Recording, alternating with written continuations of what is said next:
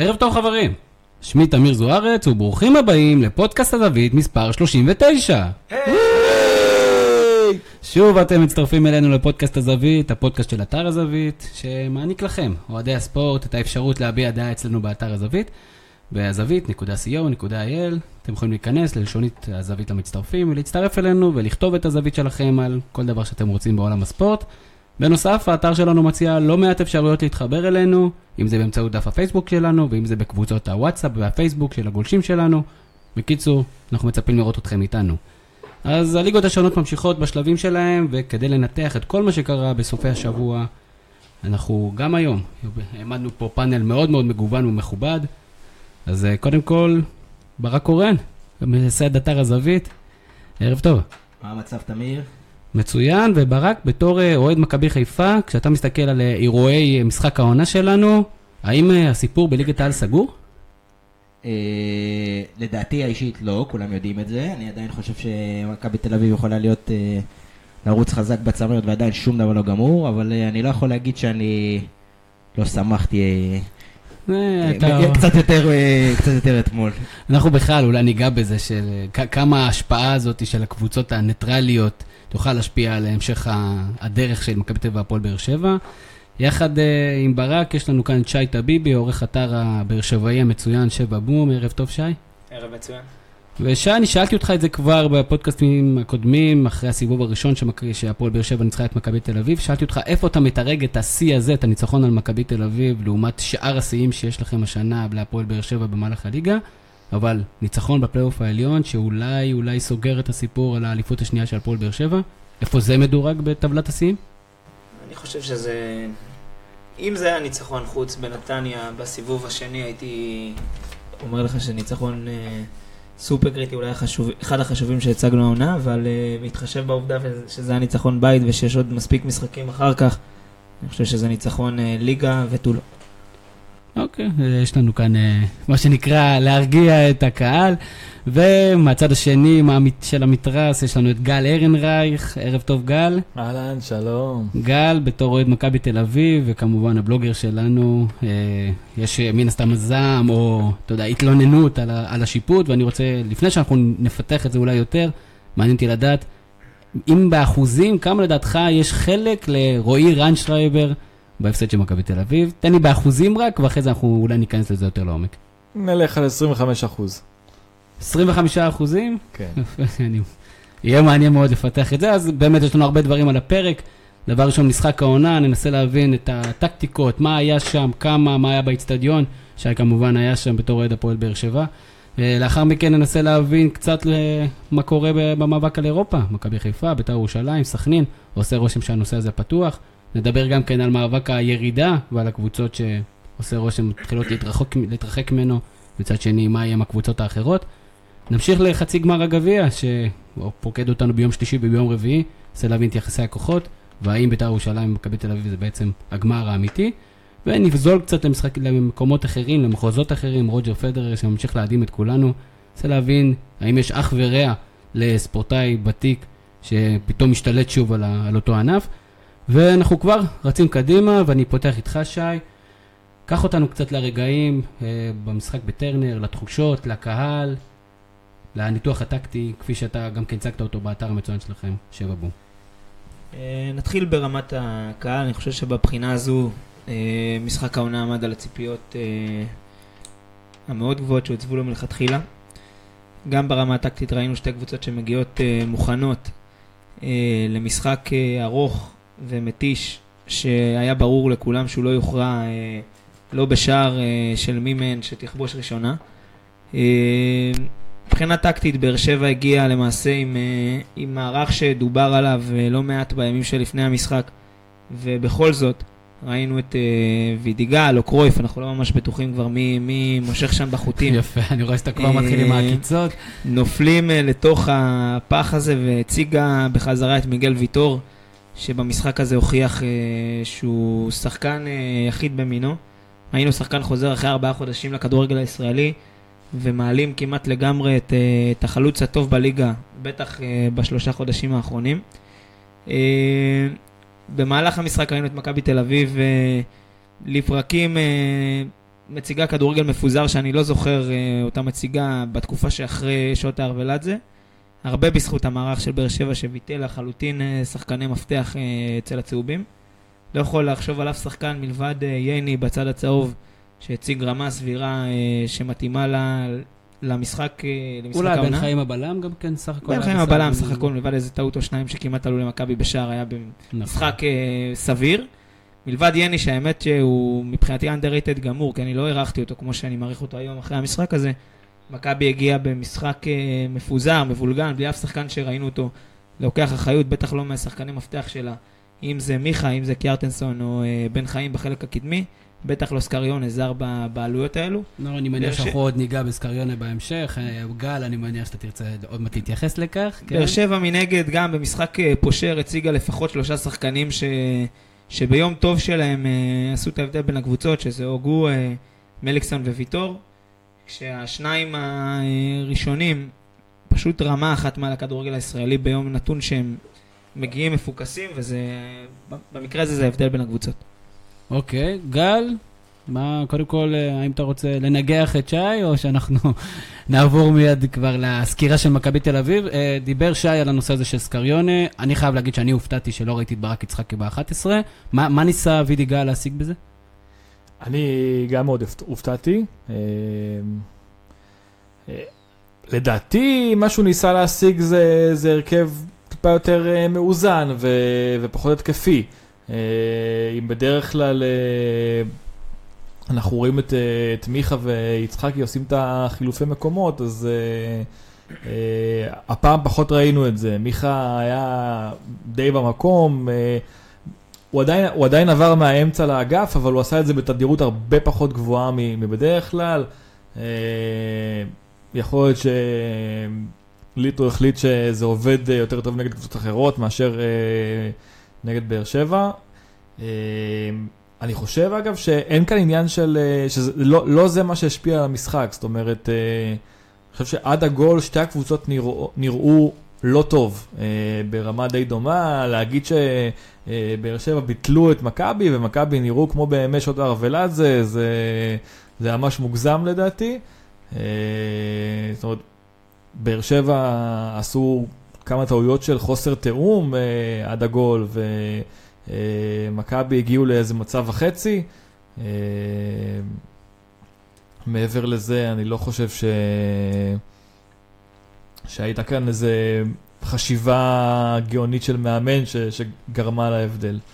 אה, תראה, קודם כל אה, אנחנו צריכים לשים את הדברים על, הדיוק, על, על דיוקם אולי, ואולי ברק אתה תתייחס לזה. מכבי תל אביב, שלושה משחקים, משחקת פוגשת הש, השנה את הפועל באר שבע, בשלושת המשחקים כובשת שער אחד, וגם הוא כשבן ביטון פצוע בצד.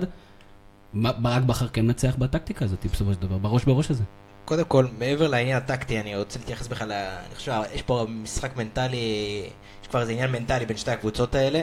מכבי תל אביב, כאילו, הם, הם לא האמינו, אחרי הגול, הם פשוט נשברו מנטלית, אני חושב שגם אם היו משחקים עוד שעתיים, הם לא היו מבקיעים. היה שם איזו שבירה מנטלית שאות, שאותה, זה מה שצריך להדאיג את, את ההנהלה של מכבי תל אביב ואת ה, את, ה, את מי שמוביל את הקבוצה.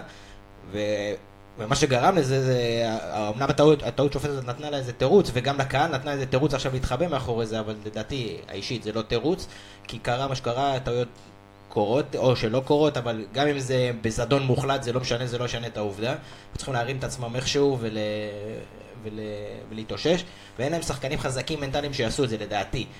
טל בן חיים הוא לא שחקן כזה שיכול להרים את הקבוצה. החלוץ. אה, כל, כל החלק ההתקפי, אולי בהגנה ש- ייני וטל בן חיים הבלם כן אה, הם יכולים להחזיק מעמד והם באמת החזיקו מעמד, החזיקו את הקבוצה, את החלק האחורי טוב, אבל בחלק ההתקפי לא היה איזה מישהו שיכל להרים את עצמו ולעשות איזה משהו יצירתי ולצאת מהמשבר, מהדיכאון שהם נמצא, שנמצאו בו.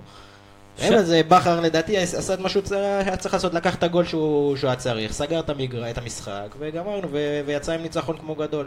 יש שם איזה משבר אה, מנטלי מול הקבוצה הזאת לדעתי.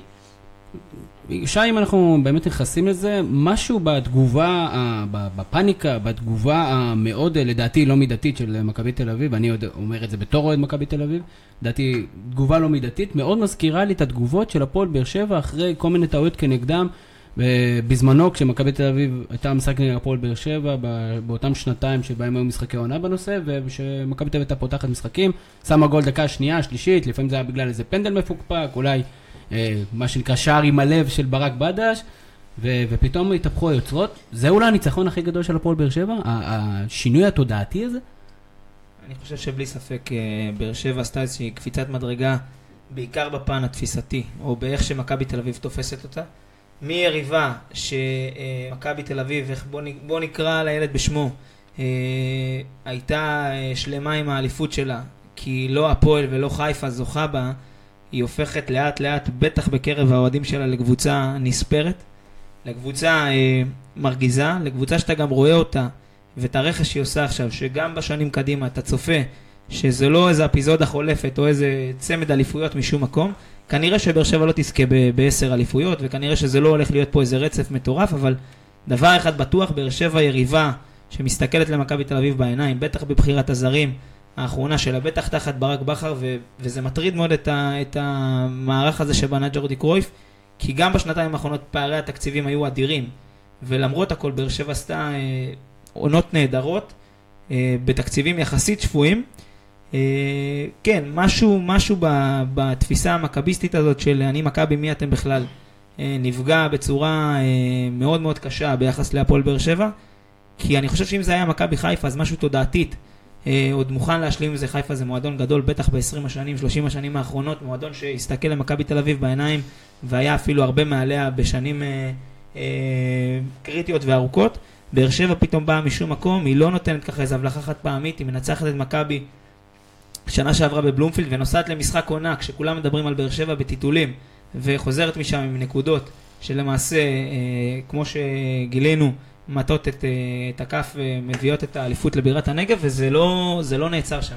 ואת מכבי זה מאוד מפתיע, במיוחד לאור העובדה שבניצחון היחיד שלה בשנתיים האחרונות על באר שבע, היא עושה את זה, אה, בעצם היה עוד ניצחון בטדי, גם הוא היה ככה בשיניים, היא עושה את זה הרבה בזכות, בואו נקרא לזה ככה, ההופעה החלשה של באר שבע ולא ההופעה הטובה שלה. אני חושב שבכלל, כל המשחקים האחרונים, משחקים מאוד מאוד טקטיים, פערים מאוד מאוד קטנים, גם כשבאר שבע ניצחה 2-0, זה לא שמכבי תל אביב הייתה חלשה, לא הייתה במגרש, אני חושב שהרבה הרבה מזל, המון טקטיקה. אה, גל, בתור אוהד מכבי תל אביב, אני חייב להגיד לך, מצהוב לצהוב, אני מאוד התאכזבתי מה, מההתנהגות של ג'ורדי קרויף. לא בגלל שהוא סימן, אני, אני חושב שזה זה, זה מצחיק להתייחס לזה, על ההתנהגות, שהוא נתן הוראות, אני לא מתרגש מזה, הוא היה על הספסל גם כן במשחקים האחרים, ואז לא שמו לב לדברים האלה.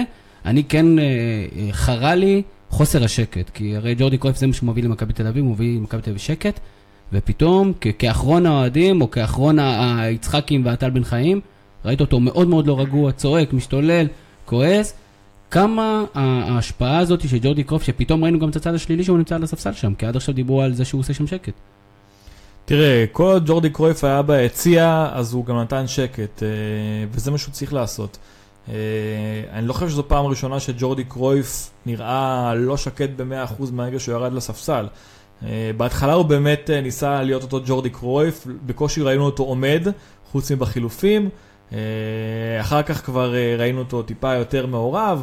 משחק, לפני שני משחקים ראינו את המקרה עם יצחקי, שכבר אה, יש מעורבות. אני חייב להגיד לך, פעם אחרונה שראיתי את ג'ורדי קרוף כל כך עצבני, זה היה בדרבי עם ערן זהבי. דרך אגב, אותו שופט. נעזוב את זה כרגע. כן, אנחנו לא- לא רוצים להיכנס אני- לגופו אני חושב. שאם להתייחס גם למה שברק אמר, ש- שבאר ש- וגם מה ששי אמר, שבאר שבע מצליחה לסגור את המשחק בצורה מאוד טובה ברגע שהיא צריכה לשחק על תוצ- על תוצאה. אה, ראינו את זה נגד אינטר וראינו את זה נגד אה, סאוטהמפטון שהפקיעו להם דקה 94 אה, והשוו לאחת אחת. אה, זאת אומרת, זה לא, זה לא דבר חדש, אז להגיד, אה, הנה, מכבי תל אביב לא מסוגלת אה, לפרוץ את הבונקר, אז אה, אוקיי, אז קרה למכבי תל אביב בדיוק מה שקרה לסאוטהמפטון ולאינטר. אה, אני, אני חושב זה- שזה היה די. דומה, אני, ו- ותקנו אותי אם אני, אני טועה, אני חושב שזה היה די דומה למה שהיה במשחק ב, בנתניה, מכבי תל אביב שמו את הגול הראשון, ו, ואז מכבי תל אביב סגרה את המשחק והיה מאוד קשה להגיע אליהם. אני הערכתי אה, לפני תחילת המשחק שהראשונה שתכבוש, וגם שי קצת התייחס לזה, הראשונה שתכבוש תנצח, זה מה שקרה.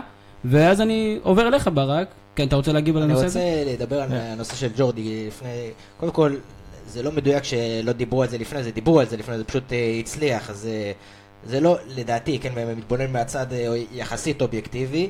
אתה לא אובייקטיבי, אמרת ששמחת לא, בהפסד. נכון, נכון, אבל מתבונן מהצד, לא, אין- לזה תקדים גם ברמת, ברמת ניהול עסק, לא משנה שמנהל שלך עובד, עומד לך מעל הכתף, גם אם הוא לא עושה כלום וגם אם הוא- הוא בא בהכי כוונות טובות, זה לא משדר טוב כלפי העובדים שלך, ואתה לא יכול ל- ל- ל- להעביר סמכות ככה, ואי אפשר לתפקד ככה, השחקנים עצמם מסתכלים למאמן בצורה אחרת כשג'ורדי מאחורה, בטח שהוא עושה פרצופים ורב עם ברדה ברקע. זה- אה, הוא רב ברדה בחדר ההלבשה. אבל זה לא נראה טוב, זה לא, זה לא משדר אמרתי, טוב. הוא- לדעתי הוא ואם שידר זה היה קורה. אגב בקבוצה אחרת ולא ג'ורדי, אז, אז, אז היו מדברים על זה אחרת. זה שאומרים, אה, כי הוא המאמן בא באמצע שנה או לא בא באמצע שנה, זה לא משנה. אם בחרת להביא מאמן, אז תן לו לעבוד. אם, אם בחרת, אם, אם אתה לא שלם עם זה שאתה רוצה להיות, תן למאמן לעבוד. אם אתה... אתה לא יכול להיות אה, גם פה וגם פה, זה לא עובד, וקודם כל הסתחב- הסתחבקויות שלו עם יצחקי, שוב, יש לזה צדדים יפים, אבל, אבל זה לא משדר טוב כלפי שאר, ה- כלפי הארגון, לדעתי, וזה זה בעיה, זה כן בעיה, אין מה להתעלם מזה. אני, אני לא בטוח באיזה נקודה ג'ורדן נמצא היום, מה מטריד אותו יותר, העובדה שמכבי לא זוכה באליפות, או העובדה שהוא הולך להיתקע פה עוד שנה, שנתיים בלי אופציה להתקדם, שחלק מהעובדה הזו זו העובדה שמכבי לא זוכה באליפות. בעצם אמרתי את אותו דבר במין וריאציה אחרת, אבל אה, עונה שנייה שמכבי לא זוכה בה באליפות, תחת ג'ורדי, בטח בתקציבים האלו, בטח תחת מאמנים שהוא הביא איתו, שהיו כביכול פיגורות וכן התקדמו. או התקדמו, אה, בוא נגיד, אה, מכוח האינרציה, או כוח אה, איזושהי סדרה טובה שהם עשו, מאוד מטרידה את קרויף, אני חושב שהוא אה, ב- בתוך תוכו לא קיווה להמשיך פה עוד עונה, אבל נראה שה, שהקיץ מתקרב וההצעות לא, לא יושבות ל... מה, ש... מה שכן, הוא, הניצחונות שלו, הם כאילו, הם גם בעוכריו, כי הוא עכשיו הוכיח את עצמו כמאמן, ומופעל עליו לחץ פי שתיים עכשיו, אוקיי, אם, אם אתה הצלחת כל כך טוב כמאמן, אז בוא, בוא תציל אותנו, בוא, ת, בוא תוכיח את עצמך, כאילו, כי בתור מאמן הוא היה כל כך מוצלח, אז למה הוא הלך צעד אחורה? זה כאילו בדיעבד ייראה כמהלך לא טוב שלו. או אפילו אנוכי, או בגלל שאין לך כוח לאמן, או שאין לך רצון לאמן, אז אתה לוקח צעד אחורה. היית כל כך טוב כמאמן, ובאמת היית טוב כמאמן, אז קח את הקבוצה לאליפות ותסיים כמו, כמו בן אדם. אני אני חייב להגיד שאני לא חושב שמכבי תל אביב הייתה כל כך גרועה במשחק הזה. ממש אני- לא. לא גרועה, לא. אה, היה משחק אה, די אה, פתוח, מאוד מפוזר של שתי הקבוצות, שזה חלק מהעניין הזה שבאמת שתי הקבוצות מבטלות את אחת את השנייה. אבל אם אני רץ כבר לנושא הבא, וזה השחקנים, מיגל, מיגל ויטור, ואולי הדבר שהכי זכור לי זה המצב שבו טל בן חיים עשה סוג של תנועה אלכסונית, קיבל כדור מהצד, הוא היה אמור להיות שם לבד מול השוער, ופתאום איזה מיגל ויטור כזה קופץ לו לרגליים, וטל בן חיים נלחץ ומעיף את הכדורים לשמיים. מיגל ויטור, שי. אני מנסה עכשיו, אתה יודע, לא, זו חוכמה בדיעבד, אני מנסה לחשוב איך הייתה באר שבע נראית אה, אילולא ויטור נפצע בפעולה היחידה הטובה של שכטר בסיבוב הראשון בליגת העל, אה, בטח מבחינת מכבי תל אביב. אני, זה קצת, אה, קצת עצוב לומר, כי זה בלם, אבל באר שבע לדעתי הייתה נמצאת היום במקום הרבה הרבה יותר טוב ובטוח. הוא, מעבר לעובדה שהוא מייצב את ההגנה, הוא נותן איזה מין סוג של שקט ומנהיגות שמקרין אה, מלמטה למעלה. אני מתפעל מהשחקן הזה אה, לאורך כל העונה בכל רמה, ראיתי אותו גם במשחקים מול קבוצות טובות יותר, מול חלוצים טובים יותר, עושה דברים נהדרים, אני חושב שזה אחד הבלמים הטובים ששיחקו פה, ולראות אותו חוזר, אמרתי את זה קודם, אחרי ארבעה חודשים, להתמודד עם קיארטנסון זה לא, עם כל הכבוד זה לא עידן שמש מסכנין, זה חלוץ שאני אישית מעריך מאוד אה, כשחקן אה, שבהחלט ברמה מעל הליגה, מעלים אותו כמעט לחלוטין, נכנס, אה, ראינו אותו עם איזה חמש-שש דקות שהוא מסיר חלודה ככה עם כמה טעויות קטנות, ולאחריהן הוא שלט במשחק בצורה מדהימה. אה, אם ויטור זה ההבדל, אז ויטור עושה הבדל אה, משמעותי בין הקבוצות, כי ההבדל מאוד מאוד קטן. אני מסכים. גל, אני, אני בכוונה, ואני כבר שם את זה כ- אתה יודע, כאיזה headline, אנחנו לא מתכוונים להתייחס לרועי ריינשרייבר בצורה כאילו זה בזדון, אני חושב שזה לא עושה אה, כבוד לאף אחד, ואנחנו כמובן לא, לא חושבים שמישהו, משהו כאן נעשה בזדון, אנחנו בכדורגל מקצועני. עם זאת, גל עשה רושם ש, שהוא לא כך התאים למשחק הזה. ומעניין אותי לשמוע את הדעה שלך, ואחרי זה גם את שאר האנשים שנמצאים פה, כי, כי הם אמורים להיות אובייקטיביים יותר. לא, אני חושב ש... הטעות עם הפנדל היא טעות אה, שיכולה לקרות לכל שופט, באמת. הוא, השופט רחבה היה מהצד השני, הוא היה מהצד השני, זאת אומרת, היה מאוד קשה לראות מה קרה באמת. אנחנו מסכימים בין, שנייה אה, שבכלל, שהייתה טעות, שי? אנחנו אנחנו מסכימים שהייתה טעות? אני לא בטוח, אני רק בטוח בדבר אחד, שאם היינו, אם אנחנו צריכים, וכתבו את זה לא מעט, אם אנחנו צריכים כל כך הרבה הילוכים חוזרים כדי להיות אה, ככה נחרצים לגבי אם זו טעות או לא, אז כנראה שזו לא הייתה החלטה כל כך פשוטה. אה, אני כן בטוח בדבר אחד, וזה אני מסתכל מהזווית דווקא של אלי דסה, שכשאתה עושה גליץ' בתוך הרחבה על שחקן כמו מליקסון, גליץ' שידוע ב...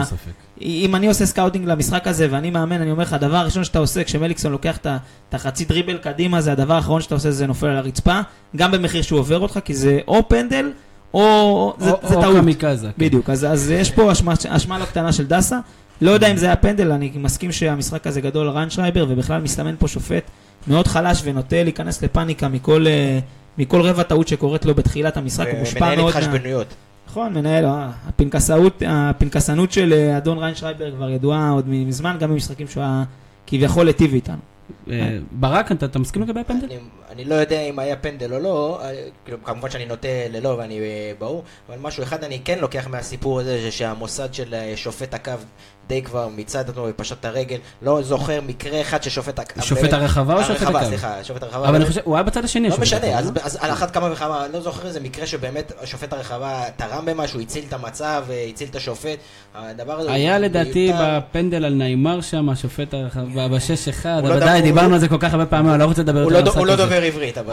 הצעקות של נדב יעקב מופיעות לי בחלום. הקטע הזה של שופט הרחבה, באמת, זה משהו מוזר לחלוטין, אני לא, לא, לא מצליח להתחבר לנושא, לא מצליח להבין למה הוא לא, לא תורם, וגם כשהוא אמור להיות שם כבר, זה, שזה כל התפקיד שלו, אין לו, אין לו, לא רואים לא- הוא ולא לא רואים במיקום אותו. הנכון. כן. לא, אני גם באמת תוהה למה בעצם הכוון ושופט הרחבה נמצאים באותו, באותו צד.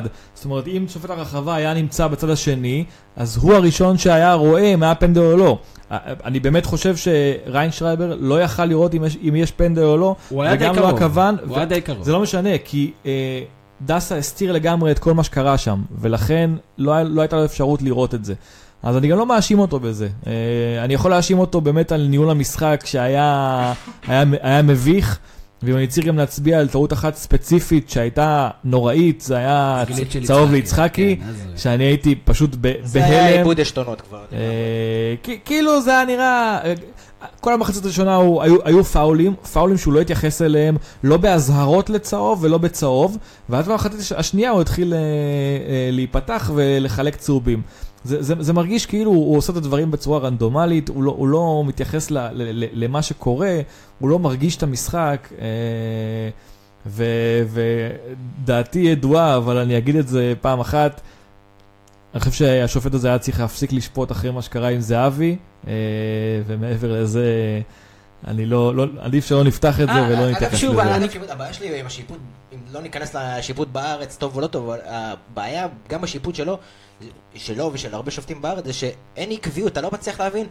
שורקים על צהובים, לא שורקים על צהובים, מותר לעשות פאולים, אסור לעשות פאולים, אתה לא מצליח, היה שם חוסר עקביות מוחלט, על איזה טאקל מסכן אתה מקבל צהוב, אחרי זה על פיצוצים אתה לא מקבל כלום, השחקנים לא, לא הבינו מה, מה הם אמורים לעשות בכלל. אין ספק שהוא לא שלט במשחק, ואני אני קצת נגד, אתה יודע, קריאות כאלה, שהן קצת פופוליסטיות, אה, לא צריך יותר לשפוט, אה, יכול להיות שמשחקים, והאמת שאם אנחנו מדברים קצת על הפייסבוק live שלנו, יש לנו את אה, ליאור ציטרשפילר שאומר שלדעתו היה פנדל, הוא אוהד מכבי חיפה, אנחנו נתעלם ממנו. יש את אה, אלון יוסף אבן שאומר שהוא שופט טוב ולא מתאים למשחקים גדולים, אז אני לא יודע אם זה אומר שהוא שופט טוב, כי אם הוא לא מתאים למשחקים גדולים, אבל יכול להיות שהוא מתאים למשחקים לא לחוצים, בלי הרבה קהל, כי עושה רושם שהוא נלחץ מהסיטואציה. וגם אחרי זה ראיתי אותו מתראיין, וכאילו כאילו שלחו אותו כאילו, לגובה האריות, טוב, לך תתראיין, לך תציל את עצמך. אין, בעיה להגיד גם כן ש, שמישהו טועה, או שהוא חושב שהוא טועה, שבאותו רגע, רגע הוא חשב שהוא לא טועה, וזה בסדר. מצד, שני, אני מזכיר פה לכולם את המקרה של אלון יפת וקפאתי. אה, שופט שאנחנו, אני חושב שלפחות אה, מבחינת אה, איך שהציבור תופס אותו הוא סוג של קונצנזוס, ועדיין הגיע ל- למשחק מאוד חשוב אז בין קריית שמונה למכבי תל אביב וקפא ברגע האמת. בדקה אז 90, אם פנדל ב- של טיבי, על כן. לדעתי אבוחצירא. הוא קפא, הוא לא, הוא לא אמר אה, להבדיל מריינשרייבר, היה פנדל שהוא עוד נשאר דפק בזה, הוא קפא ואמר אה, קפאתי. אז אם בארזים נפלה, מה נגיד על אה, ו- ריינשרייברים? ובגלל זה אני רוצה להסיט את זה, אתה יודע, מהדיון. שוב, אני מרשה לעצמי, בגלל שאני אוהד מכבי תל אביב, לדעתי ההתעסקות הזאת היא, מיותרת. אני רק אוסיף משהו אחד בהקשר למה שברק אמר, שלא ברור כבר מה, מה החוקיות, אז התגובה של, אני חושב שזה היה איגוד, הייתה הכי מגוח- מגוחכת, שה- שהם אמרו, אה, דסה לא הלך להתלונן, אז בטוח לא היה פנדל. עכשיו, עזבו אם היה פנדל או לא היה פנדל, בכלל להתייחס לתגובה של השחקן, זה הדבר הכי מגוחך שיכול להיות. כי, כי זה רק יגרום לזה שעכשיו אבל- אבל אתה יודע כולם שזה לא ילכו מפתיע אותך להתלונן. בליגה שלנו. אתה יודע כן. שלא מפתיע אותך. כאילו... זה, זה כאילו, הם, הם איכשהו מצאו את התשובה הכי, אה, הנה, זה קרה, אז נגיד את זה. לא, הוא, הוא, הוא גם אמר משהו שדסה אמר לו שהיה פנדל, כאילו, מה, מה זה, אנחנו עכשיו בפוליגרפים? לא, לא הבנתי כל כך את ההתייחסות. נשים שנייה את, ה, את הנושא הזה, נשים את זה, את הנושא הזה שנייה בצד. מי השחקן, אה, אני רוצה אולי להתייחס לשחקן שאתה יודע, אנחנו אוהבים מאוד להכתיר אה, כתרים לראשיהם של שחקנים אחרי שניים שלושה משחקים. אחד מהשחקנים האלה זה רובן מיכאל, שחקן אה, מבחינת יכולות, מבחינת רזומה בטח טוב. גם היו לו רג- רגעים מסוימים טובים במשחק הזה. עם זאת, אי אפשר להגיד שהוא הסתדר באמצע מול הלחץ של אה, באר שבע, במיוחד בדקות שבהם מכבי תל אביב, כמו ששי אמרה, הרגישה קצת, אה, כמו ששי אמר, הרגישה קצת אה, אבודה. אז שי, מה- מהצד שלך, במרכז השדה עשה רושם שרובן מיכאל, בטח עם סקריונה, אבל גם אחרי זה, לא, לא ממש מסתדר, לא ממש ממש מצליח להראות את היכולות שלו. מה עשה בכר נכון כדי להצר את צעדיו של באמת שחקן מאוד מוכשר? אני חושב שקודם כל הוא לקח איזושהי החלטה מלכתחילה אה, שבמרכז המגרש אה, יוכרע המשחק, זו החלטה מאוד, אה, מאוד טבעית ולגיטימית למאמן, אבל מנגד גם שם מספיק כלים באגפים, כי מכבי חזקה מאוד, בטח באגף ימין אצל מיכה ודסה. אני חושב שזה פחות החלטה של בכר, אלא יותר יום נתון שמגיע בו ג'ון אוגו. אמרתי את זה קודם בתחילת הדברים, אוגו מרוכז. ומתעסק בכדורגל ופחות בקשקושים, הוא שחקן שלדעתי הוא מעל הליגה, עם כל הכבוד למיכאל. משחק נהדר שלו. ב- ברמה פיזית, שאתה, אני ראיתי את השחקנים של מכבי נרתעים ממגע איתו, הוא הגיע שם לכל מיני חצאי תיקולים כאלה שהשחקנים פשוט לקחו צעד אחורה, בטח הקטנים שבהם, אה, מיכה ו- ו- ונגזרותיו. ומיכאל, כן. אז, אז נתקלת פה בשחקן, אני חושב שגם מיכאל, הטבילת האש שלו בכדורגל הישראלי עד היום לא כללה את טובי קבוצתנו, ופתאום לעלות ככה בשבוע אחד מ... אה, מרז כהן מכפר סבא, אה, בלי לזלזל באף אחד, לג'ון אוגו, זה קפיצת מדרגה מאוד מאוד דרסטית, ובלי איזה איזון באמצע הוא קצת נבהל, אני חושב שטרנר זה בכלל... אני גם רוצה להגיד, להעלות פה איזה משהו, לדעתי לפחות, ולא יודע אם תסכימו איתי לא, אבל הסגל של באר שבע הוא פשוט יותר טוב. פשוט יותר טוב, יותר עמוק, יותר, אה, מנוס, אה, יותר אה, מנוסה גם, עומד יותר טוב על המגרש, מאומן יותר טוב, אין מה לעשות, הקבוצה כרגע יותר טובה ממכבי תל אביב. עצוב מבחינת מכבי שהיא בינואר הלכה לעשות איזה מיני מהפכה ואנחנו רואים שם חצי קבוצה, מ- מי אלה הברזילאים האלה? זה, אני לא הבנתי מה קורה פה עם ג'ורדי, הוא עשה פה אנחנו- מיני מהפכה ש... אנחנו עדיין לא יודעים מי הם, כאילו ממש ראינו אותם, ראינו את מרסלו בדקות בודדות, האמת שבדקות שהוא שיחק נראה כאילו שחקן שהוא פיזי. אני דרך אגב חושב, ואני חושב שראינו את זה לקראת הסוף, אחרי שריקה נכנס, ששירן ייני כן היה צריך לשחק באמצע, כי ראינו שהוא לא מפחד מהוגו. כאילו זה מצחיק, אתה יודע, הוא כולו צפלון כזה, אבל הוא, כמו ששעה אמר, הוא הוא חתיכת שחקן, הוא חתיכת פיגורה, והוא הוא מספיק אינטליגנט גם כן להיות, להיות באמצע, וגם מבחינה פיזית הוא כנראה מסתדר. אה, אבל אתם יודעים, זה, זה כבר מת. אה, מי השחקנים שאכזבו אתכם, ובואו אני אזרוק לכם סתם, טל בן חיים החלוץ כאן. אלברמן לגמרי. אני... אלברמן לא מצא את עצמו באמצע גם כן. אין ספק, אבל יכול להיות שבגלל שהוא היה צריך כל הזמן ללכת ולרדוף אחרי האחורים שעשו לו סקריונה ומיכאל. אני כן? וידר, והייתי בטוח שווידר מכריע את המשחק הזה, והוא פשוט לא היה במ- במגרש בכלל. גם היו לידו שלושה בלמים, ולא ממש, ולא לא היה איזה יצחקי שיעזור לו בצד. אני רוצה שנייה לפתוח את אה, טל בן חיים החלוץ. אה, עוד משחק שהוא אפילו לא ניסה לעשות דריבלים על בן ביטון, גם כשלבן ביטון בשלב מסוים היה צהוב וזה התבקש, וגם כשלא נתנו כל כך עזרה בצד ימין. מה- מה מה מכבי צריכה לעשות עם שאלת טל בן חיים החלוץ? או שאנחנו קצת מגזימים, ואוקיי, היה לו משחק לא טוב, ועדיין צריך, הוא נשק מספיק גדול, כי בוא נגיד את האמת, אין למכבי תל קיצוני שמאלי טוב יותר מטל בן חיים. טל בן חיים זה טל בן חיים. אה, זה שחקן שהוא סוג של ג'וקר, אתה אף פעם לא יודע בדיוק מה תקבל ממנו. אם מג'וקר אתה אמור לדעת מה אתה מקבל, לא? לא, אה, ג'וקר מבחינת, אה, כשאני אומר ג'וקר, עם אני המסכה. מקבל שאני אני, אני לא יודע אם, יצא לי הג'וקר הפעם או יצא לי אה, שתיים לב. אני, חו- אני חושב שהגיע הזמן להבין שהוא לא שחקן ב-level שהם מנסים לכוון אליו. שחקן מעולה של פיקים, הוא כישרון יוצא מן הכלל, הוא לא יהיה השחקן הזה שהקבוצה תישען עליו ויסחוף אותה קדימה, תעשה טוב מכבי אם תיפטר ממנו בקיץ. מוכשר ככל שיהיה, אני מוצא. בו הרבה יותר אמרו- מינוסים. אמרו את זה גם על בוזגלו, זה- לדעתי זה פשוט עניין של ניהול משברים. ובאר שבע יודעת לנהל משברים, טוב, גם עם בן סער שנטרלו את הדבר הזה מהר מאוד, וגם עם בוזגלו פעמיים נטרלו את הסיפור הזה מהר מאוד. אני לא חושב שמכבי תל אביב לא יודעת לנהל משברים. לא, אל זה לא שהיא תשכחו, לא יודעת, מכבי תל חזרה ממינוס 10. אבל יש שם איזה משהו לא פתור, נגיד בוזגלו, אוקיי, יודעים, הוא לא יהיה בבאר שבע שנה הבאה, אבל אם הוא לא היה פצוע, אבל אם הוא לא היה פצוע, אז הוא היה משחק. אני לא, חו... ברור. אני לא חושב אישית שהוא השחקן הטוב בבאר שבע, גם לא, שהוא אבל- כשיר. אבל בוא נגיד ככה, עצם זה שהוא נפצע, ודרך אגב, לבאר שבע יש קצת מזל בקטע, אנחנו לא מאחלים לאף אחד להיפצע, אבל יש לבאר שבע בשנתיים האחרונות קצת מזל עם הסיפור הזה, כל פעם שיש איזה מישהו שהוא קצ- קצת בעייתי, הוא פתאום נפצע. זה לא- מה נסגר זה איתכם? לא מזל, בשביל- זה הם- בשביל זה הם בנו סגל כזה. יש להם שחקנים פציעים, ובשביל זה הם בנו סגל כזה. לא, אני לא אני לא מבין איך השווית בין בוזגלו לבן חיים. הבעיה של אה, בוזגלו, אה, של בן חיים מעולם לא הייתה התנהגותית. אה, לפחות אני חושב. לא בתוך הקבוצה. יש לו בעיה התנהגותית על המגרש, אבל בתוך הקבוצה אף פעם לא הייתה בעיה. הבעיה שלו היא על המגרש מבחינת יכולת, שהוא הוא לא יציב, זה הכל. לא, אבל כל זה- אה. כל זה לא היה עד שהיה את המקרה עם אה, קלברוז' אם אני לא טועה, שהוא היה אמור לצאת, אז עד אז הוא היה שחקן מקצוע. זה לא היה, נכון. הוא חודש לפני אני רציתי שבן חיים. לא יהיה במכבי מהיום שהוא הגיע למכבי. אני חושב שעצם זה שהוא נכנס לנעליים של זהבי בקיץ, לא הביאו איזשהו שחקן גדול נוסף לידו, וידר ככה גמגם בחודשים האחרונים, המשבצת הזו כמחליף של זהבי גדולה עליו, אני לא יכול להעריך בכלל בכמה מספרים. לא, הוא שחקן טוב, לא. הוא לא זהבי, הוא לא ייתן את המספרים של זהבי, לא תהיה לו את ההשפעה על הקבוצה כמו שיש לזהבי.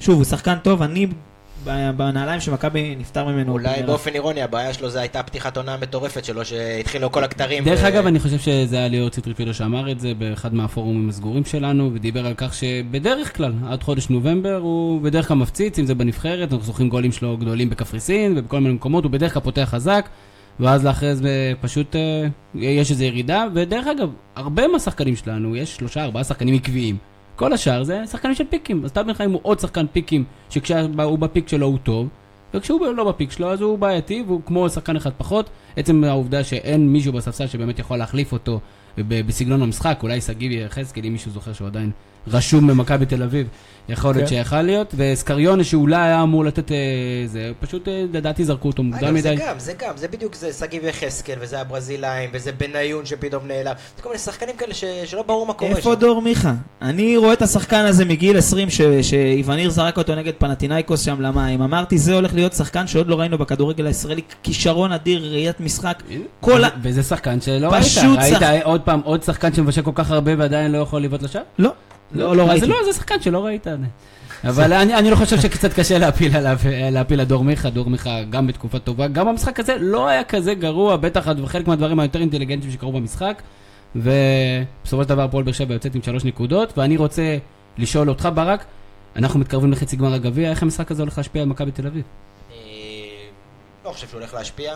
מכבי תל אביב, לדעתי, מבינים שהגביע זה, ה... זה המפעל שבו, שבו מתמודדים כרגע. אני... אף אחד לא יגיד את זה בקול רם, אבל אני מאמין שבליגה הם קצת אה, אה, ויתרו, ונראה גם מה יהיה מול מכבי חיפה אחרי זה, ולדעתי אז זה כבר יהיה... אה, אני מקווה, כמובן בתור ירוק, אז יהיה באופן אה, חצי רשמי, אבל לדעתי הם הולכים בכל הכוח על הגביע, אגב בתור אוהד חיפה, קצת לא נעים להגיד, אבל אני מעודד אותם ב...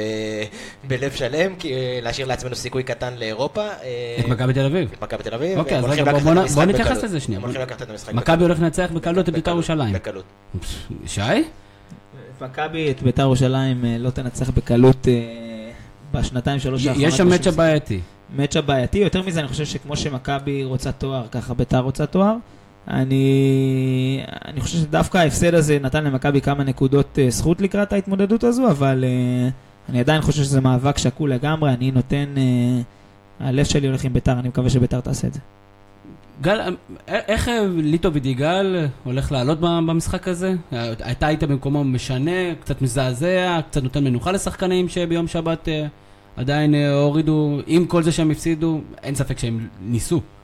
כן, קודם כל, אה, סקריונה אה, מוותר עליו, אה, זה לדעתי שחקן אה, ספסל. אני בתחילת העונה הייתי מהאוהדים שבנו עליו, והאמנתי ש... אני חושב שאתה קצת נחפז, היה חצי משחק שעשו לו אמבוש, הוא חזר מפציעה, הוא שחקן של מספרים. העניין הוא גם בעת הפציעות, זאת אומרת, שחקן של מספרים, בתחילת העונה הסתכלתי וראיתי שיש לו ממוצע של בערך עשרה גולים לעונה. אז אה, הוא, הוא, ב- הוא בערך שם, אם אני, אם אני לא טועה, אה, או לפחות אה, הוא, הוא פתח בקצב הזה, ואז נפצע ו, ונעצר. אבל אה, אותו בכל מקרה הייתי מוריד לספסל ומחזיר את יצחקי. אה, הייתי נותן לאלברמן לנוח, אה, כמו שאמרתם, אה, ייני שיחק לא רע בתור קשר אחורי, הייתי נותן לו את ההזדמנות הזאת ו... ונותן לריקן לשחק. אה, בסך הכל, הבעיה של מכבי הייתה רוב העונה שריקן פצוע, בן ארוש לא טוב. אה, אז עכשיו ריקן כשיר, זאת ההזדמנות אה, להשתמש בו. אה, אלה השינויים שאני הייתי עושה, ומאוד מאוד הייתי רוצה לראות את, את שונפלד משותף קודם, ואת בניון. זאת אומרת, המהלך עם סקריונה עצבן אותי כל כך, כי, כי אם כבר סקריונה אז אני מעדיף את בניון. שבכל הפעמים שנתנו לו לשחק באמצע העונה, הוא היה ממש טוב. באגף הוא היה קצת פחות, אבל אם רוצים מישהו שיעשה חילוף תפקידים עם מיכה, אז בניון אה, גם זה מושלם לזה. מוזר, כי כשהוא היה אצל ג'ורדי, אז הוא קיבל... אה, קיבל קרדיט הרבה הרבה הרבה הרבה יותר גדול מכל שאר המאמנים, והוא הוא החזיר, וכל פעם שג'ורדי זז הצידה... חייב להגיד שבאמת יוסי בניון, בינתיים מכבי תל אביב עושה אחלה עונה. ברק, אתה ראית את בית"ר ירושלים אה, ביום שבת נגד מכבי חיפה, משחק אה, אה, מפתיע שהיה מעניין, אולי בגלל ה-1 באפריל. אז אה, תספר לנו קצת על בית"ר ירושלים, ואיך אתה רואה את המצ'אפ הזה? קודם כל ממש התלהבתי, יש לביתר אחלה קבוצה, באמת אחלה קבוצה. יש המגן הימני, הקו- קונטי, הוא פשוט רמה מעל, כולם טס שם על האגף. תיזהרו עם המשפטים האלה, רמה מעל, רמה מעל, למרות שהוא מגן מצוין. גם אתם אומרים את אותו דבר על אני- מיכאל. אני לא, אני אומר שאני אני לא מבין למה תמיד מעל. כל שחקן הוא רמה מעל הליגה. הוא באמת ספציפית רמה, עזוב, מבחינת מהירות, מבחינת, השתתפות בהתקפה, יש לו יכולות מדהימות בכלל.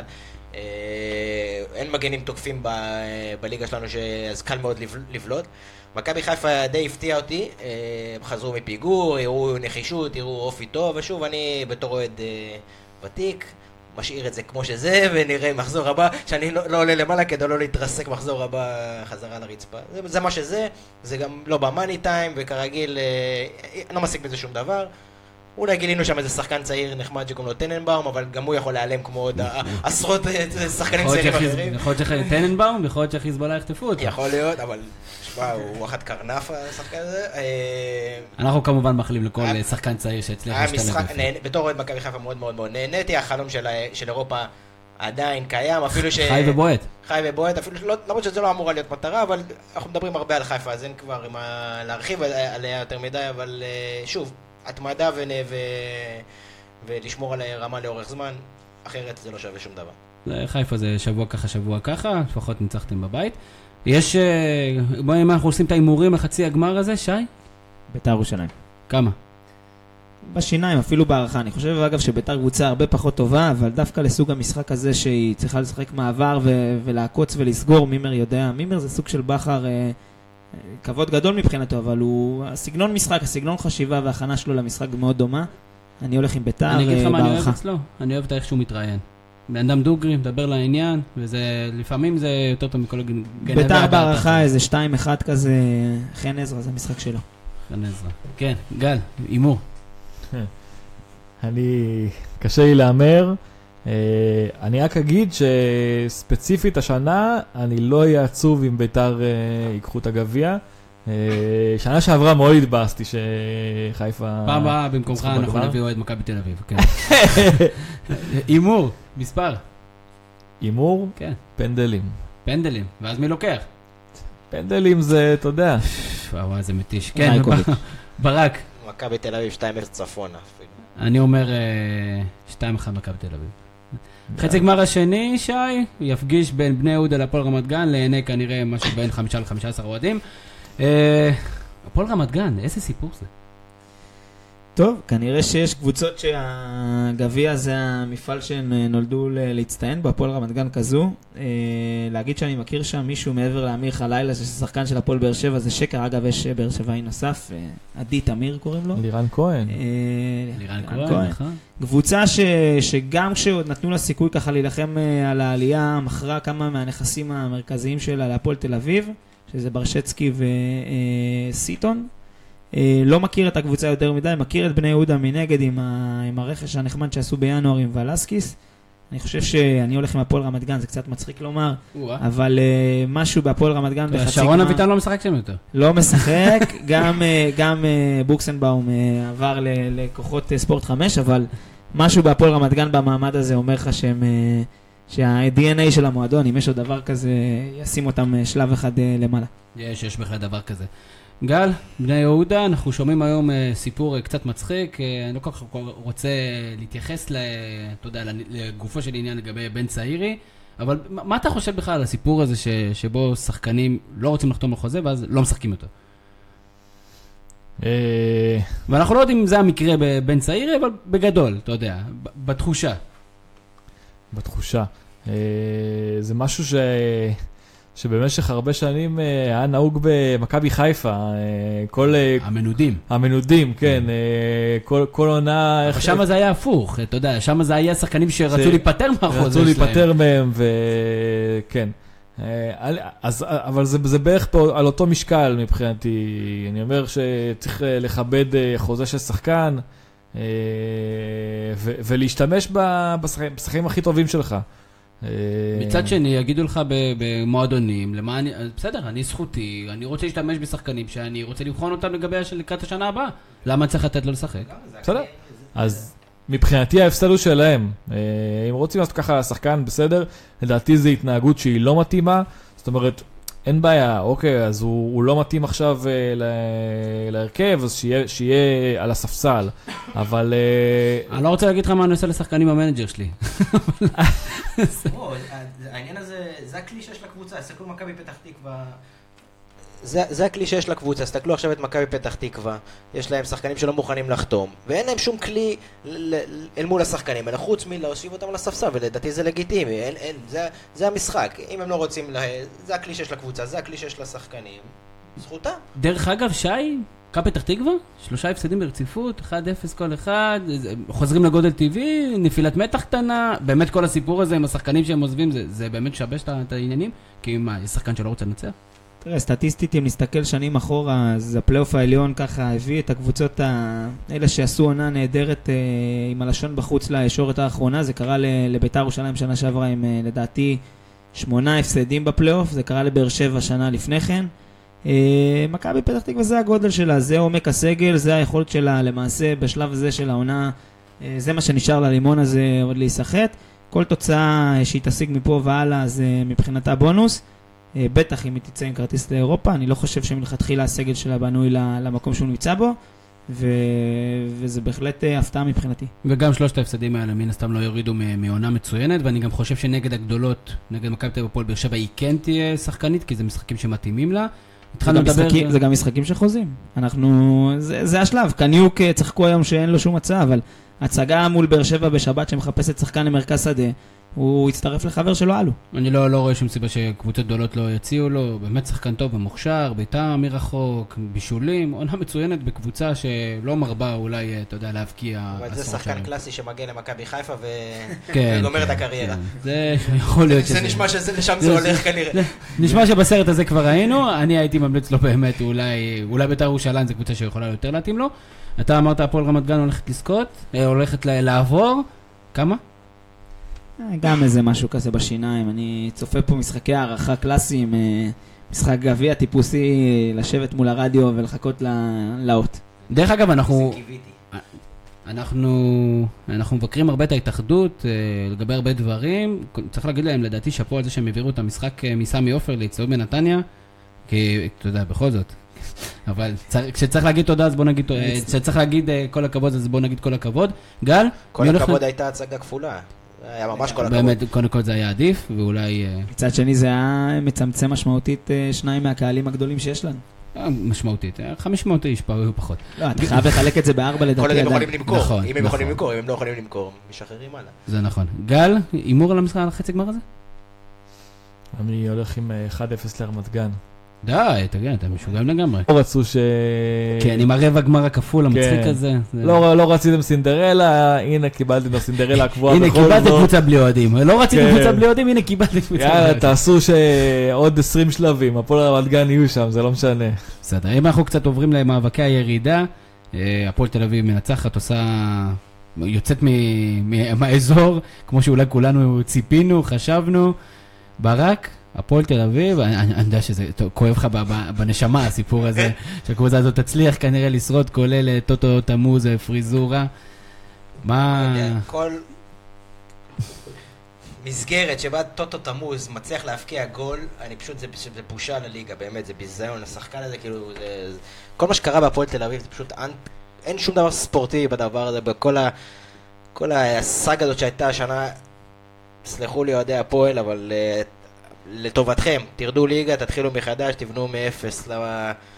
פעם קראו להם שאול אייזנברג, עכשיו קראו להם שמות אחרים, אבל זה אותו דבר, זה, אתם צריכים להתחיל מההתחלה, הכל שם מסואב לחלוטין. אתה- אתה מסכים עם זה שי? אני אני לא יודע, אני חייב להגיד שאני לא יודע. נכון שכאילו זה היה ומת, מינוס תשע, התחברו, אספו כל מיני המינוס שחקנים. תשע זה, זה בדיחה אבל לא, חדשה גם. אספו כן. כל מיני שחקנים מכל מיני מקומות, מהליגה השלישית בסין לדוגמה, טוטו תמוז. יש איזושהי נקודה שאתה מסכים איתה, כי אתה בטוח שאם זה היה מועדון אחר, לדוגמה מכבי נתניה, אז הוא היה אה, כנראה, לא, גם מכבי נתניה סיימה באותו מצב, אני מצטער, אבל אה, נסתכל רגע על הפועל כפר סבא. אתה יודע, מול הפועל תל אביב מתחרה הפועל כפר סבא, קבוצה שלא ניצחה מתי? מ- מ- מחנוכה? מאיזה- אף אחד לא רוצה אה, הם. ניצחו לא מזמן, הם ניצחו את זה. קריית שמונה. שהבעלים שלה... במאבק על, אה, על הפלייאוף העליון. אוקיי. נכון, נכון, בדיוק. שהבעלים שלה באמצע העונה אולי קונה עוד קבוצה, אולי מוכר עוד קבוצה, הוא מגיב בצ'אט לאוהדים, את הקבוצה שמתמודדת נגדו לירידה. והוא מנהל איזה צ'אט פתוח ככה נגד המאמן בפ... זה, זה יותר טוב? לא בטוח, לא יודע, אז אני עדיף הפועל תל אביב אחת אה, ביד מאשר איזה כפר סבא ואשקלון על העץ. אלוהים יסלח לי, גם אני מעדיף שהפועל תל אביב תישאר בליגה. כן, גל. אני- אני ג- אני גם בעד, ו... כן, ו- אתה- ואני... לא אוהד מכבי, אני לא יודע איך הבאנו אני כאן, אוהד על תקן אוהד מכבי. לא, אני- איש, אני חושב שהפועל תל אביב, אני מקווה ש- שהמינוס תשע הזה והמאבק הישרדות הזה אה, יגרום להם להבין מה שכבירי לא הצליח להבין. אתם קבוצה... שאי אפשר למכור ציורים בכל כך הרבה כסף. אגב, אני חייב שמישהו פעם לא. אחת יסביר לי, לא עכשיו, אבל שתלכו לי לא, אחרי לא. את המינוס תשע, למה זה מינוס תשע, למה זה לא מינוס שמונה, ולמה לא זה מינוס 12, ולמה זה לא... איך איך הגיעו למספר היפה הזה, תשע, ומה... זה מספר כל כך חסר משמעות. אין לזה... לא, זה טיפולוגי פלוס שתיים. לא יודע, זה כמה ספקים שעכשיו אה, הפועל תל אביב חייבת להם כסף, לא יודע אם הם עושים עם התשע נקודות האלה משהו. אין לי מושג, אבל אה, אה, מה שניסיתי להגיד זה שיבינו מה שכבירי לא הצליח להבין, הפועל תל אביב קבוצה תחתית. ואם רוצים לחזור לגדולה, הם צריכים להיות לפחות ארבע שנים, לדשדש איפשהו באמצע הטבלה, לבנות את הדברים לאט לאט, ולא להביא עכשיו אה, 40 שחקנים. אה, אבל הם הביאו 40 שחקנים. אה, אוקיי, אבל, זה, לא יכול להמשיך ככה, כי, כי, כי גם האוהדים כבר מבינים שזה... זה, אז- אין, אין שום קשר לקבוצה, אין שום קשר למועדון. ולפני זה היה, או במכבי חיפה שהביאו אה, 30 ש- שחקנים בשנה האחרונה זה היה, אני- אני לא יודע. אה, אני קודם כל חושב כן, שהם- כי... שהם עשו רכישות מעניינות בינואר, אה, שוב, כסף אולי בעייתי, מעניין- אבל אני אם אני מעניינות שם את זה? בצד. לא, לא, עובדה, לא. ברשצקי כזה, אף אחד לא שם עליו, אתה חושב ואף קבוצה. שהשחקני, שהקהל של הפועל תל אביב מכיר את כל ה-11 היום? לא משנה אם הוא מכיר או לא מכיר, אבל בסופו של דבר הם אלה השחקנים שעושים ריצה יפה כרגע בפלייאוף התחתון. עשו כמה ניצחונות יפים, עשו כמה אה, מהפכים יפים, והם כרגע, אני אומר לכם, לא הולכים לרדת. ואנחנו די סגורים פה ודי תמימי דעים פה שהפועל כפר סבא והפועל אשקלון ירדו ליגה. לא, אני, אני לא בטוח. קודם כל, הפועל, הפועל אשקלון אה, יכולה לעלות מעל הקו, היא צריכה ניצחון, היא כרגע ב-0-0 מול אה, אה, אשדוד. תודה רבה אה, לקשב- לקשבנו, כן, כן. אגב, אשדוד אה, החמיצו פנדל במהלך המחצית. מי אה, החטיא? אורנבורג. אורנבורג, כן. אה, לא יודע, צריך לראות כדי לראות אם זה המח... בוא לא, מה אני הפנדל. לא. מעניין השאלה, הפנדל. השאלה בוא, נסתכל שוב, נחזור כמו במקרה כפר סבא להפועל אשקלון. זו קבוצה שהעירייה מחזיקה, איתמר שמעוני, ראש העיר הוא אה, לא, לא ברור, עתידו לא ברור. מה, מה השוני? מה השוני להפועל תל אביב? זו קבוצה שהערבויות שלה, אה, אם בכלל, אה, לא קיימות. שהעתיד שלה כקבוצה בליגת העל לא ברור. אני לא בטוח שאני רוצה את אשקלון או כפר סבא בליגה על חשבון הפועל תל אביב, אז אני מעדיף לפחות את אה, בלומפילד או המושבה ואת הקהל האדום על השתי קבוצות האלה שאני לא זה- בטוח מה, מה יש יש לתרום. יש שחקני בית בקבוצות האלה, בניגוד להפועל תל אביב, זה- שאין אתה שם אתה כלום. יודע למה כל שחקני בית, כי הם גרים בבית, הם לא לא משלמים להם כסף, הם צריכים להישאר אצל ההורים.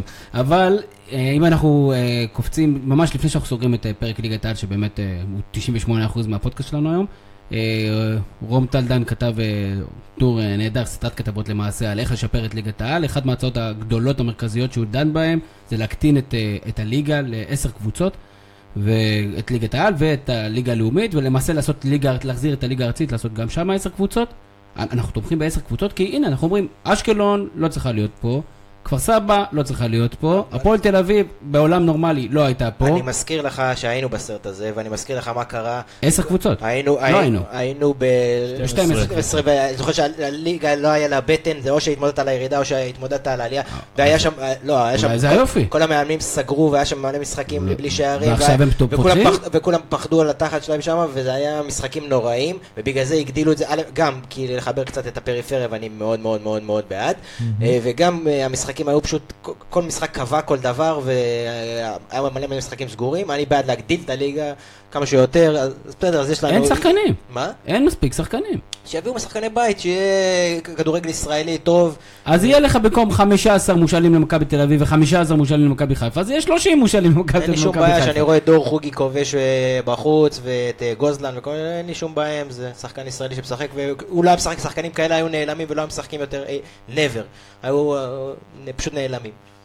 יש לנו מצד שני שני מועדונים גדולים, לפחות על הנייר בליגה השנייה, שאם היו, נניח היינו מחליפים היום, צריכים בין אה, אה, נתניה ומפועל פתח תקווה לאיזה אשקלון ורעננה, אז הליגה כבר הייתה מקבלת איזה טוויסט, במקום שני אצטדיונים ריקים, בלי שום עניין, בלי שום עבר, היינו מקבלים קצת צבע. אה, גם אם מקצועית היה איזשהו פער, לפחות תפיסתית היית מגיע למגרש ורואה אה, קהל יריב, רואה איזושהי מסורת והיית מתייחס לזה קצת אחרת. חושב שגם בתמהיל הקבוצות האלה שנשארות בליגה שנה אחרי שנה בלי לספק שום אה, קבלה אה, משמעותית, כמו רעננה למשל, אה, פוגע בליגה פחות המספר, יותר ה... אבל זה היופי. בספורט, לא תמיד הקבוצות טובות למטה. זה לא יורוליג, זה לא ליגה סגורה, פעם אתה למטה, פעם אתה למטה. אז אתה אומר, אם 20 קבוצות כאן, היום פורסם אצל, אצל, בכל יום נתון של אוריאל דסקל, עודכן שליגת העל שלנו היא מקום לפני האחרון באירופה בכמות השערים שנכבשים.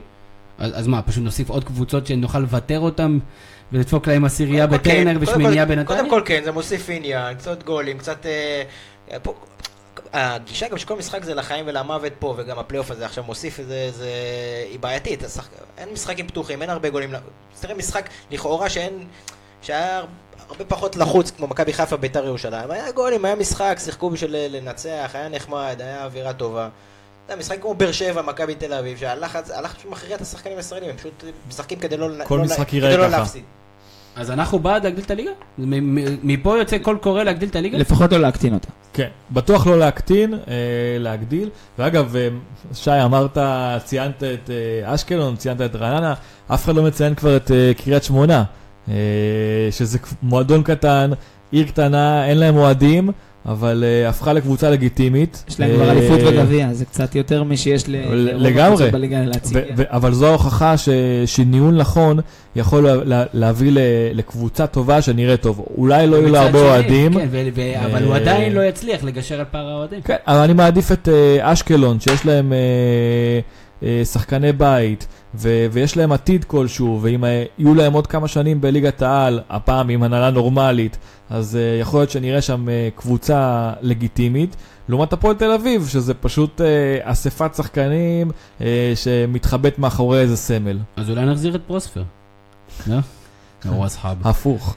אוקיי, אז, אז באמת חתמנו את אה, ליגת העל שלנו, ולפני שאנחנו אה, מתחילים לקפל, עוד אה, שחקן שעומד ל- להתחיל, חשבנו שכבר קיפל בשנה שעברה זה רוג'ר פדרר, אתמול מנצח, אה, גם זוכה בטורניר מיאמי, ולפני זה זכה באינדיאן ווילס, ולפני זה זכה אה, ב Australian Open, ואני אני מעניין אותי, גל, שחקן כל כך ותיק, בן 30, באוגוסט לדעתי הוא יהיה בן 36, ת, תן לי דוגמאות אחרות איפה זה קורה שיש ספורטאים ותיקים שעדיין מצליחים לא רק להיות רלוונטיים, אלא אפילו לשלוט. מהרן רדי. לא, אני, אני באתי עם תשובה מוכנה עם אה, ריאן גיגס, אה, שמבחינתי, ריאן גיגס ו- ופול סקולס אה, זה ביחד. מבחינתי שניהם דוגמה ומופת לספורטאי. לא נתייחס פה לחלק אישיותי, אבל ספורטאי ש... שהתחיל את הקריירה. בקבוצה מסוימת, סיים אותה באותה קבוצה, שיחק הרבה שנים, שמר על, אה, על אורח חיים ספורטיבי אה, ו, ו, וברמות הכי גבוהות. זאת אומרת, זה- אה, זה ספורט יחידני, זה שונה, אני חושב. כן, פדר לדוגמה שמר כל הקריירה על, אותה, על, אותה, על אותו שם. באותו, תחת אותה קבוצה. טים דנקן. זהו, אז אני גם, חשב, גם אני חשבתי על טים דנקן, שגם בגיל 41 עדיין היה סופר רלוונטי, אבל בואו בוא ניתן קצת את הכבוד. רוג'ר פדרר היום הוא שחקן בכושר הכי טוב בטניס העולמי. טניס. השאלה מה קורה שם בכל העניין הזה עם הטניס, כל הנדל הזה, יש להם יותר מדי פיקים, נדל, ג'וקוביץ', כל מיני משהו שם, הכל לכאורה, הכל זה, אבל יש שם כל מיני לא- פיקים כאלה מוזרים. זה לא עוד יותר מעצים את בדיוק, פדרר? בדיוק, זה מעצים אותו פי כמה שהוא מצליח לשמור על יציבות. כל עוד לא יוכח אחרת, הוא בי פאר הספורטאי בענף שלו הכי דומיננטי שהיה. בענף שלו, שאלה אם גם כולל ענפים אחרים? קשה מאוד, אה, קשה מאוד להשוות. בין ספורט יחידני לספורט קבוצתי, לבין השפעה, לבין היסטוריה, אה, קשה מאוד ל- ל- לעשות את ההשוואות האלה, אבל אין ספק שפשוט אה, מדהים. מה שהוא עושה עכשיו, הוא רק מעצים את השם שלו עוד ועוד. דבר אחד בטוח, סובה הוא לא יודע בגיל הזה, וזה לא פשוט בכלל כשאין עוד חבר'ה מסביב שדוחפים אותך. נגיד איניאסטה הוא עוד, אתה רואה אותו עוד שבע לקחת איזה תארים למרות שהוא זכה בהכל, אבל הוא חלק מקבוצה שהיא בעצמה רעבה. אה, אמרתי שבע. לא הייתה לא. משנה, אנחנו הבנו. אה, פדרר, אתה יודע, אז אתה צריך כל בוקר לקום באיזושהי תחושה שיש לך משהו חדש להיאבק עליו. כסף הרי כבר כנראה לא, לא משחק תפקיד. גם ארון הגביעים אה, מעוטר בכל, בכל אמצעי אפשרי. נמצא כרגע בהרחבות. מה גורם לך לקום בבוקר ולתת, אתה יודע, להביא איתך את האקסטרה, או שזה איזשהו מה גם כישרון? שהוא הוא משפר את ההיסטוריה שלו מול נדל, שלא הייתה מי יודע מה, ועכשיו הוא מתקן את כל ההיסטוריה ומעצב אותה מחדש.